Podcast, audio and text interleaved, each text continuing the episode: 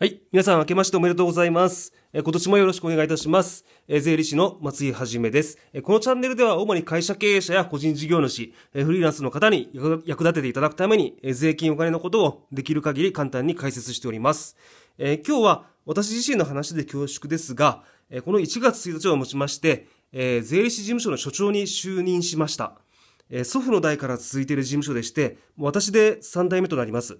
私はですね、大学はもう理系出身で、もともと愛知県の自動車部品メーカーでエンジニアをやっておりました。で、当初はですね、実家の事務所をやることは全く考えていなかったんですが、サラリーマンをやりながら、いろいろとこう思い巡らすところがありまして、今から、え8年以上前の2012年の5月にですね、会社を辞めて、地元静岡に戻ってきて、父が経営する事務所で働きながら、税理士の、税理士を目指して勉強し始めたというところですね。はい。あの、まあ、理系出身ですので受験資格が、えー、当初なくてまずあの受験資格を得るために日照簿記1級を取得してそれから、え、税理士試験3科目とあと税法2科目を免除するために大学院で税法論文を書いてですねすべ、えー、ての過程が約5年弱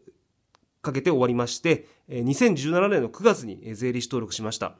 えー、まだまだまあ業界の経験も短くてあの税理士登録して3年余りではありますがまあ自分よりもっと少ない経験で独立して事務所を切り盛りしている方もたくさんいらっしゃいますし、あの自分の場合はですね、あの承継ですので、まあ、それぐらいのことはやってのけなきゃなというふうに思っております。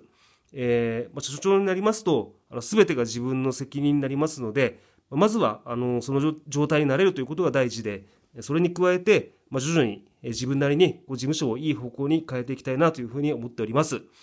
えー、例えば、まあ、あのサービスの変化ということで、あのコンサル型サービスへのシフトですとかあと事務所内のこう IT 化をさらに進めるとかですねあとはまああのセミナーを開催するとかですね、まあ、他にはまああのメディア、まあ、ブログとか YouTube とかあのラジオなどのこうコンテンツ配信をより充実化するとか、まあ、そういったことをいろいろ考えておりますので、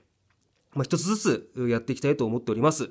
えー、これからまあ、ラジオでも、まあ、3代目税理士の奮闘的な内容も発信していけたらというふうに思っておりますので、えー、引き続きよろしくお願いいたします。えー、それでは、さようなら。